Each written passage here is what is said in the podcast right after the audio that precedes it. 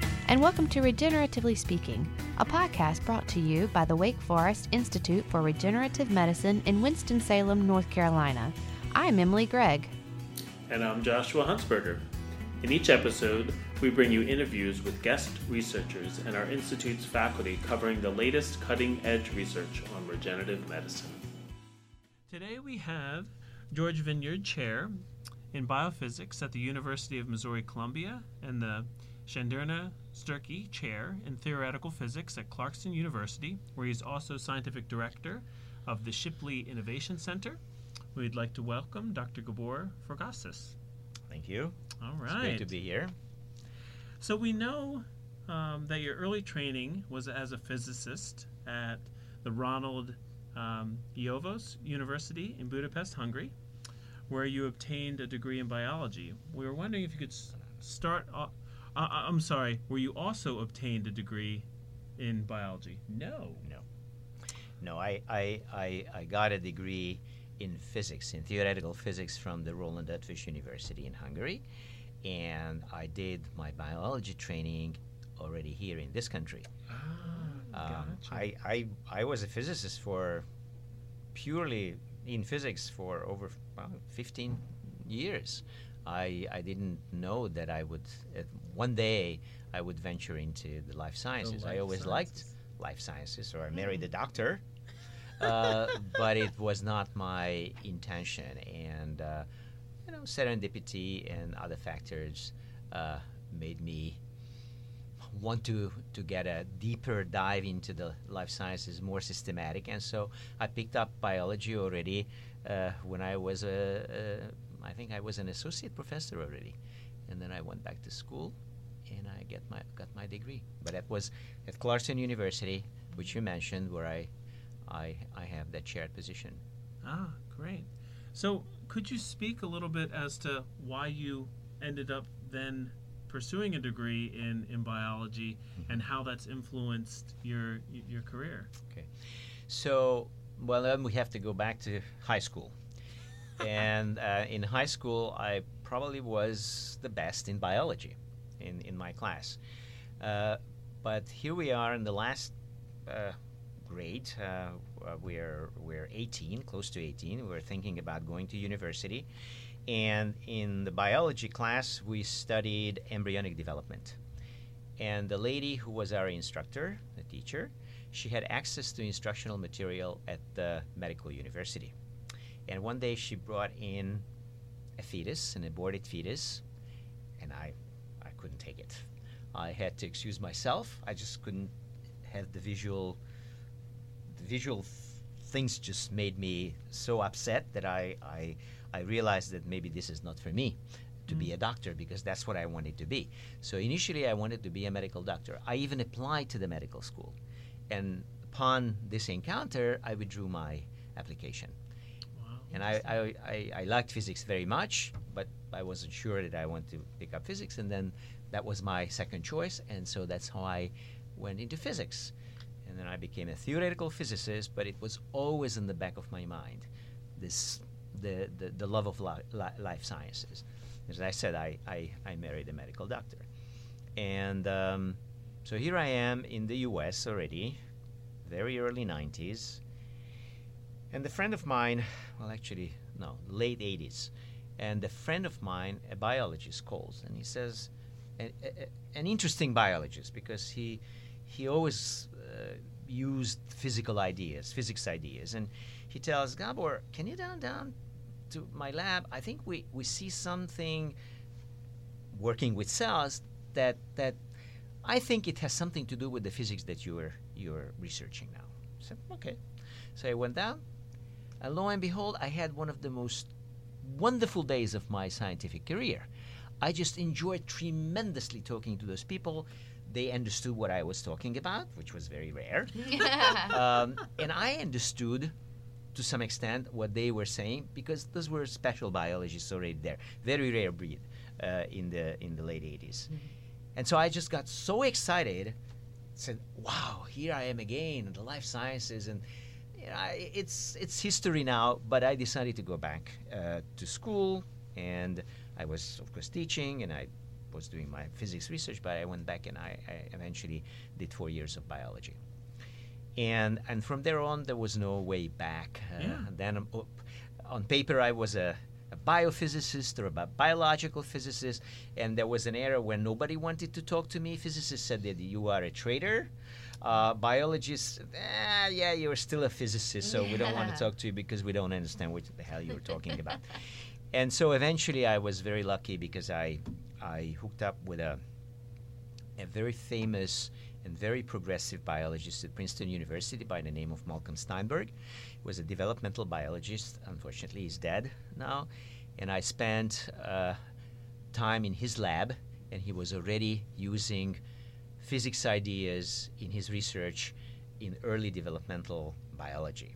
And that's the most spectacular part for me of biology, because when you know embryo starts developing, really the changes that take place, and imagine from that little sphere, look what we are now and yeah. who we look like.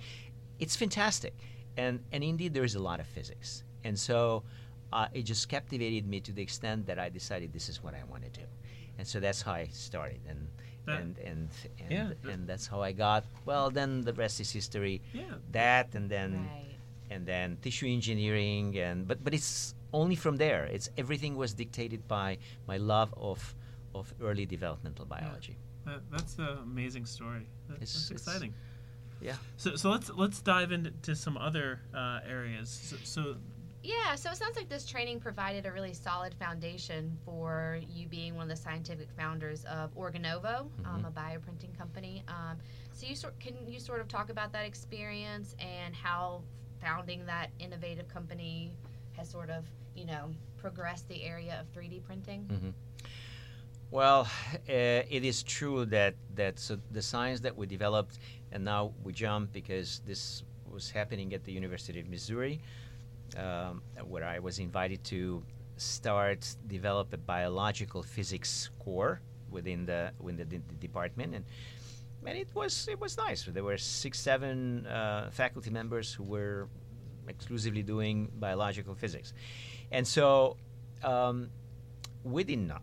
I, I I'm not a businessman. I never thought of of starting a business, but my son is, mm. and and he also. was very good in biology and he uh, adored life sciences, and we talked a lot. Mm-hmm. And then mm. we talked, and then he brought in some of his friends from the business world, mm-hmm. obviously, uh, and then we talked more. And mm-hmm. so we regularly started from from two thousand three, I think. Every Sunday we had Uh, uh, a discussion about what is going on, and, and they were very much interested in, in what is going on in my lab. What are the outstanding scientific uh, uh, issues? And so, again, let's speed things up. Uh, friends brought other friends, and so there was a core of four people. Mm-hmm. And then somebody just at some point just said, hey, we should start a company. And s- we started the company, the four of us. So I am the oldie with the science, um, and then there are basically three business people, and one of them uh, at the time uh, worked for Amgen. He was already at uh, higher level management. He's still the C E O of Organovo, and he said at that time that yes, I am willing to give up my job and do this full time. No, not, none of us at that time, other than him, was was willing to take that risk. Wow. And so by now, uh, two of the four founders are working full-time through Organovo, and the other two are running another company. Mm-hmm, mm-hmm. So can you just maybe explain to our listeners a little bit more about the bioprinting process? So so uh, it's um, graduate students will understand uh, what I what I'm going to say. So we were working, again, we wanted to understand certain things from developmental biology, but we were using biophysical means. And one of the, the, the objects we were working with were spherical aggregates. And we were studying their uh, fusion, how they behave when they are put together, and we started building bigger structures by hand. and that was very, very tedious. Sure. And so I remember my graduate student days of pipetting, pipetting, and then the multi-pipette, and, and then multi-pipette. Well, oh, that was already a big life. Yes, but it still was very, very painful to do all those bigger structures, because you were talking about pipetting cells, right? Yeah. We were building bigger structures, and it was very painful. And then we learned that, yeah, there are three-dimensional printers out there. Yeah. So why not then? And then th the truth of the matter is that we were not the first one. There's Thomas Boland from Clemson University, uh, early two thousand. He, uh, he came up with an idea. He transformed an old Hewlett-Packard uh, Uh, inkjet printer into a three-dimensional printer and started printing individual cells. Our problem was that we, we didn't work with individual cells. We were working with aggregates of cells, and uh, inkjet printer for us was not was not the way to go. And so we came up with the, what's today called the ex extrusion bioprinter, and and uh, uh, this institute has has a number of those wonderful machines, by the way, very impressive. And so uh, we hooked up with a with an industrial firm by the name of Cyperio, and they built or transformed one of their three-dimensional printers, which was used for something totally different, nothing to do with life sciences, uh, into a printer that could accommodate cellular material. And then that was the that was a printer.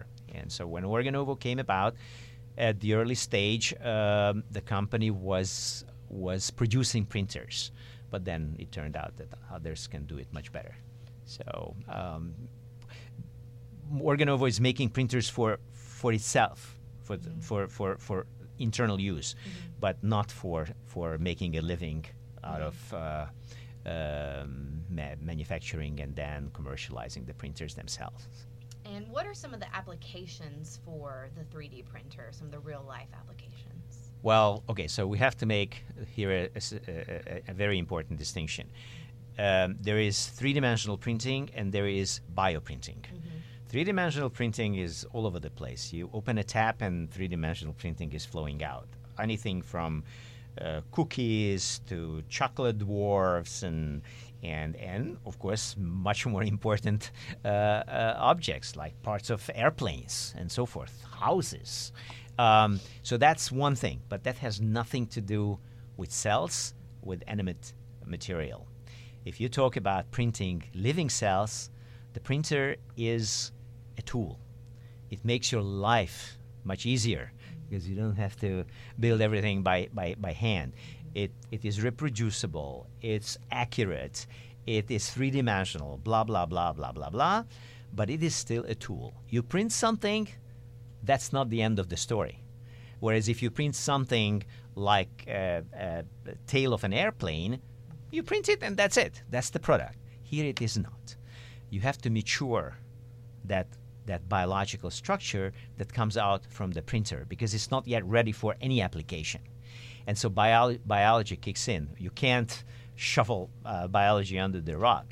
And, and so that's the very big difference that unfortunately, many people don't realize how big a difference there is between three-dimensional printing per se and, and what, what we're trying to do, in particular this institution. So the applications are, of course, uh, I mean, the sky is just the limit. Uh, that's another question, when we're going to get there. But even today, already, there are applications, and, and of course, I'm biased. I will uh, uh, quote what I know about what Organovo is doing.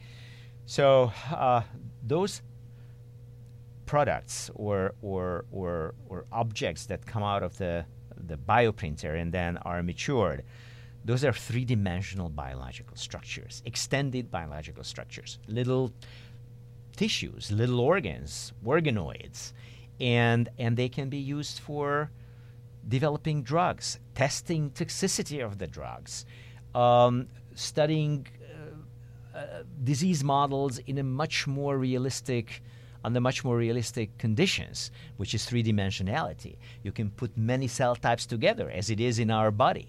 You can then build specific, specific, specific tissues like liver, and this is what, what Organovo did. A number of pharmaceutical companies are already using liver, liver being the most im- prototypical uh, uh, tissue to to to test uh, drug toxicity, and and and and that's a product. So, so that's so one with application. That experience, when do you see, or do you see this completely uh, eliminating the need for animal models in in drug discovery? Will we always need um, a fully, you know, cooked biological system to test out how a drug, or will we be able to put all of these different organoid systems together in, you know, body on a chip, and pharmaceutical companies could potentially have that at the at their disposal to look at um, drug interactions. They could also do, pave the way for personalized medicine and Absolutely. and titrate a drug specific for that particular patient. Well, I'm an, a born optimist, and I would say yes, this will happen. Uh, I, I will not predict when it's going to happen because the the obstacles are are f- out there, and the, uh, the, the the challenges are astronomical. Uh, it's one thing to print a little piece of liver tissue, even if it is uh, architecturally correct, even if it is physiologically correct in a sense that it does what such a piece of tissue should be doing in a in a, in a living organism. That's one thing. Then um, uh, it may not kill the liver, that drug, but it may kill the kidney. So you want to develop the same thing for kidney. Mm-hmm. Okay. Then you want to cu- couple those uh, organ models uh, of organs so that you approach, you start building a model organism, and that's what is happening in the organ on the chip, or that what's what's happening with Organovo, where where you you start combining uh, the the printed structures. But then you still don't have the immune system. You don't still you don't have the nervous system. All that will eventually will will need to be put in, yeah. And it's only then that the F D A will say, okay, well, this one, this this product is is in every respect perhaps is equivalent to to to an animal uh, model, and, and or even better, because we can make everything from human cells. We know yeah. animal models are good for something, but they are terrible for other things. Um, so I think the uh, science is is developing so rapidly that nobody with good conscience can say when this is going to happen, what you asked, what, whether we can really replace animal trials. But first of all, there is the ethical desire to eliminate animal trials. I very much hope that this activity, and there are now great institutions involved in it and companies, eventually we will get there, that we will be able to eliminate animal trials. And and moreover, we're going to get to the to the, the most beautiful uh, um, uh, patient-tailored drug developmental exactly. setup and, and, and, and not process. Have the pharmaceutical industry waste billions and billions of dollars on um, therapies that they find very late stage are, are just don't n- n- don't work. Don't work. Or, absolutely, or you're absolutely. Issues. I mean, it's, yeah, it's two billion dollars, about two billion dollars today to bring a drug to a market, mm. to the market, yeah. two billion dollars. And and then, because, of course, this this this, this amount of money, of course, it, it also includes the, the potential possibility that the drug won't work. Yeah. And many of them don't. Yeah. Right. Yeah. So I wanted to transition a little bit. We know you're founder and chief scientific officer of Modern Meadow, mm-hmm. and this is a unique company that's reimagining bioprinting to provide animal-free substitutes. Um, we're actually looking at a, at a few videos um, online, and it's pretty remarkable. Um, I was wondering if you could talk a little bit about this concept. And I mean, one of the things that's showcased on that website um, is being able to essentially re-engineer cells Mm-hmm. to produce collagen, mm-hmm. to make some type of skin product that can then be tanned, and you now have a bioengineered leather that's mm-hmm. animal-free. Um, right.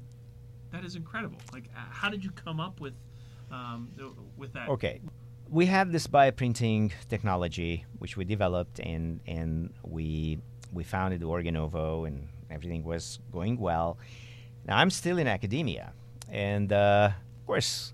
No, you're very happy, because I think it's the dream of a scientist to see that something that he's been working on eventually gets translated and, and hopefully will be useful uh, for, for many, many people. But still, you want to see, okay, so what else can we do with that? And so here we are, we can make medical grade tissues. Well, what else can we do? Uh, that's not necessarily medical grade, right? Even, even simpler. And so then the idea came up first that, oh, we're going to print meat. The same naive idea, I have to say, that uh, that came up when we started the, the whole bioprinting at Organovo. Wow, we're going to print a heart. We're going to print a kidney. And then you come down from the high horse, and, of course, you become very modest, and then you realize that you, you've been talking nonsense because, because that's just so difficult that uh, uh, when you are enthusiastic, you just don't realize how difficult it is. And, and we're very far from printing a, a full organ. So, but anyway, so so we, we asked ourselves the question: what else can we do with this technology?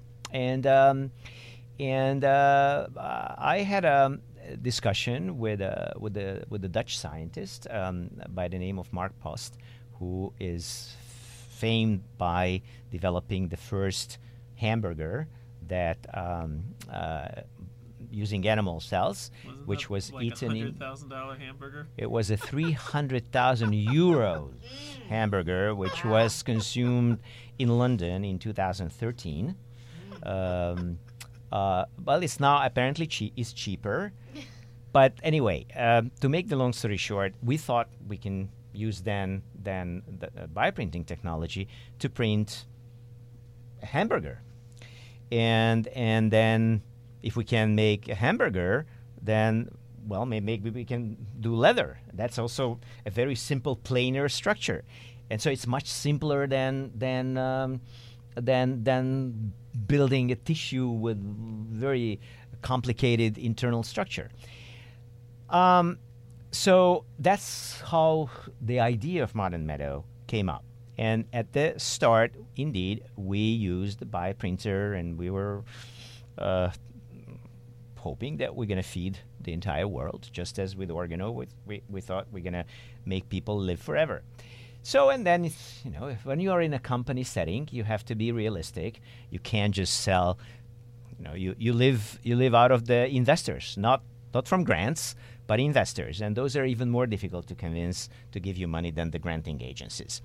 And so you have to be realistic. So, again, to make the long story short, uh, number one, bioprinting is not the only uh, technology by which such relatively simple structures than than a, a flat piece of she, uh, meat or, or or leather can be produced. So yes, uh, Modern Meadow obviously uh, uh, uh, was prededicated on the bioprinting technology, uh, but that's not the only technology that that the company is using. So this is one thing I wanted to say. The second is that uh, a company eventually has to be profitable. Mm-hmm. We decided that the meat product is going to be relegated to the back burner, to the backstage, because that's not, we don't feel that at the present we can produce it at the price point which would allow this company to be financially viable or economically viable. So Modern Meadow is concentrating, focusing at this point on leather, making leather. And uh, I will not tell you uh, the secrets, how we make it, but, but we're making great progress. And this is what I would say is tissue. F- for me, this is the manifestation or the application of tissue engineering beyond regenerative medicine. Mm. Because tissue engineering is associated with regenerative medicine. The word term is the, the, the society, right? It's tissue engineering, yep. re- regenerative medicine. But that's not the only thing. We, we w- making meat or, or, or leather that, that uses cells and requires engineering, and but but it's simpler because because leather, you don't need skin to make leather, mm-hmm. and that's something. It's a novel idea, and and, and some people will be sure, oh, oh, come on, we're pulling the skin of the animal. That's called the hide, and we tan it, and then eventually we, we get the leather. But by the time you get the tan leather, ninety percent of what it you started with, the tissue, the skin tissue, is gone. Leather is nothing else than a stabilized collagen structure, collagen being the most uh, popular protein in, in, in a living organism. That's what it is. So why bother? Why start with a complicated object like, like skin? Mm-hmm. Why not try to just produce what is needed for, for, for leather? And that's the philosophy by which Modern Meadow is operating. And um, it's great fun. Yeah, it's, yeah. it's it's it's it's just as fun as as, as Organovo was or is, uh, and it's something else. You push your your knowledge, your technology beyond what is out there. Yeah, and this is what I always wanted to do. I know you mentioned that the food area was was going to be put on the back burner, mm-hmm. but we know that that you're also very passionate about sustainability and. Uh, as the world population grows, being able to bioengineer and, and have a bioengineered meat source um, may be what is needed to decrease greenhouse emissions and, and, and things like that. Sustainability, of course, is something that I, I definitely want to continue ch- to champion. Uh, but leather is also one of those uh, uh, products that pollutes the environment. It still needs animals. Uh, at least traditional uh, industry, and so it's just as a pollutant as as as as as, as the process by which we, we get the meat, because the two are related to each other. Some people would say that leather is the is the byproduct of the meat industry, mm-hmm. which mm-hmm. others would, would contest. But anyway, and and so yes, so I feel very strongly about it, and and and and our activity is still very much dictated by our desire to be very sustainable. Now, if you push me on the meat side, because you want to feed people, not only to dress them in fancy leather products, um, uh, how I see that? First of all, there are companies that are continuing with the with the Post project that is making, trying to engineer meat using animal cells. That yeah. is out there. Uh, I don't know if they are going to be successful as company. It's a beautiful academic project, but I'm not sure that it is economically viable at this point. That's one thing. So that continues. Uh, the second thing is that there are also companies out there that make meat-like product, pro- products. So there's a company called Impossible Meat that produced a hamburger uh, that looks like a bloody hamburger, even though everything is made out of plant material. So they were able to To, to to build in uh, a, a mechanism by which there is a, a blood substance, heme proteins, and and so it apparently is a very very good product, and, and and even chefs were not able to distinguish between that and the real hamburger. Wow! Oh, yeah. There are there is Beyond Meat. It's yet yet another company that is started out with making chicken-like products. And uh, I think uh, I, I tasted at the beginning of the company's uh, existence. Uh, it wasn't very good. Uh, I know it because the uh, the person who developed it uh, was my colleague at the University of Missouri. So it was his idea, but now it's a company. And, and, and I was told that it's also very good. Now, so vegetarian approach, but it, it, it at some point, maybe it's indistinguishable from the animal product. That's another w- avenue that, that I think we should pursue. Not everybody's going to be a vegetarian, but even if half of the population is, we're we're we're making big step towards towards sustainability. So there are signs there, there are attempts there, there are companies out there that moving in this direction that yes, we're going to feed mankind at a cheaper Um, well, as far as sustainability capital is concerned, we're going to spend less uh, uh, s- waste, yeah. uh, less. So, so it's there, and and it, it will come just the same way as the organ on the chip is going to, or the body on the chip is going yeah. to come.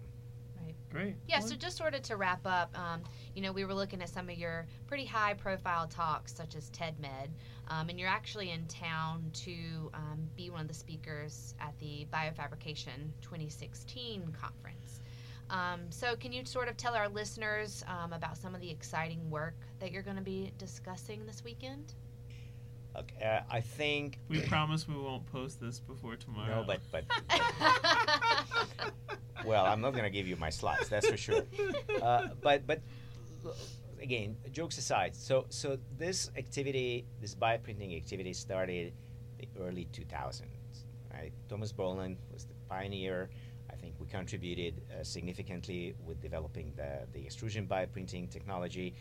Uh, so we've been there from the beginning. From the start. And so I, I really feel that uh, my role here is uh, to convey, first of all, to, to give some kind of a review about where it started from and where it is today and where probably and hopefully is going to get in the in the future.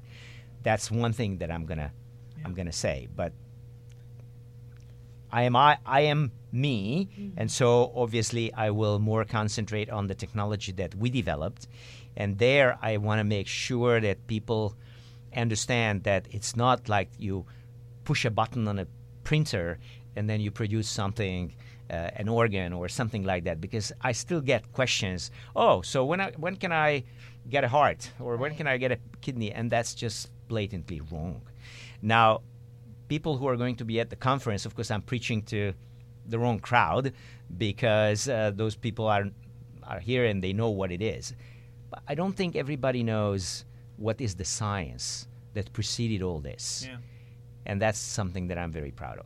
And this is what I also would like to present to people. One of the things that you, that you brought up, though, is managing expectations. And I think that's an important role that scientists have to do, is how do you... You're obviously very passionate about this work. So how do you um, still provide that enthusiasm and optimism towards the technology, but ensure that, uh, in particular, lay audience knows and understands, look, this is where we could be, but this is where we are right now, and, and managing those expectations so people aren't expecting, oh, I'm going to go in and get a new heart in, you know, five years. That that's most likely not going to, to, to be the case. And and I think that's a, a challenge is, is how do you make that balance? Because you want, you need investors to believe in you mm-hmm. in, in order to move this forward. You need to be able to take those risks. Mm-hmm. To, and if you're not doing them, then we're not going to make progress. Um, so you have to believe in yourself in, in, in one capacity, but you have to manage these expectations on the other and not give people f- false hope. Excellent question. It's really an excellent question, and it's a very difficult one. Exactly for the reasons that you, you, you listed, reasons that you listed, because of course you're proud of what you have done, you're enthusiastic about your scientific uh, accomplishments, and, and, and you just want that out, and you want to infest people with the enthusiasm that you have. Yeah. But um, and and and. Scientists are, I think, fundamentally enthusiastic people, but they are not necessarily the best communicators. Yeah. And they may convey their own enthusiasm in a, in a way that people get the false, uh, get false expectations. So how do you balance? There's always hype. There's always hype. Unfortunately, even in science, there is hype. Uh, the world is competitive to a, a ridiculous degree. We have to make a living applying for grants, getting grants. There is a natural tendency that you manicure a little bit what you say. I mean, there are people who do it in a in an unethical way, but I think everybody does it a little bit. I think it's a natural human uh, nature, uh, the consequence of that. So that's why I, I will tell you, I, I sometimes I have given interviews. And then when I when I when I realized, I, I looked back and then I listened to the interview. I said, "Holy cow! Is is this me?" I mean, I can I could see that I I, I I what I said could be perceived as an expectation for something that is not realistic. Mm-hmm. So it's a very difficult question. Mm-hmm. I don't know how to do that. Mm-hmm. Uh, even now, I, I think I learned, and being in a company it helps. Because there are very strict rules, what yeah. you can talk about and what not.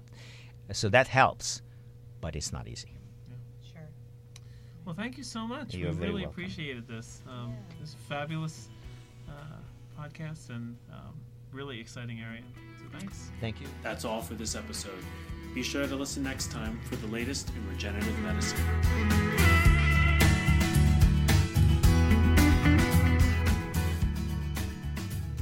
This podcast is a production of the Wake Forest Institute for Regenerative Medicine, part of the Wake Forest Baptist Medical Center. For more information, visit our website at w w w dot w firm dot org or follow us on Facebook and Twitter at W Firm News.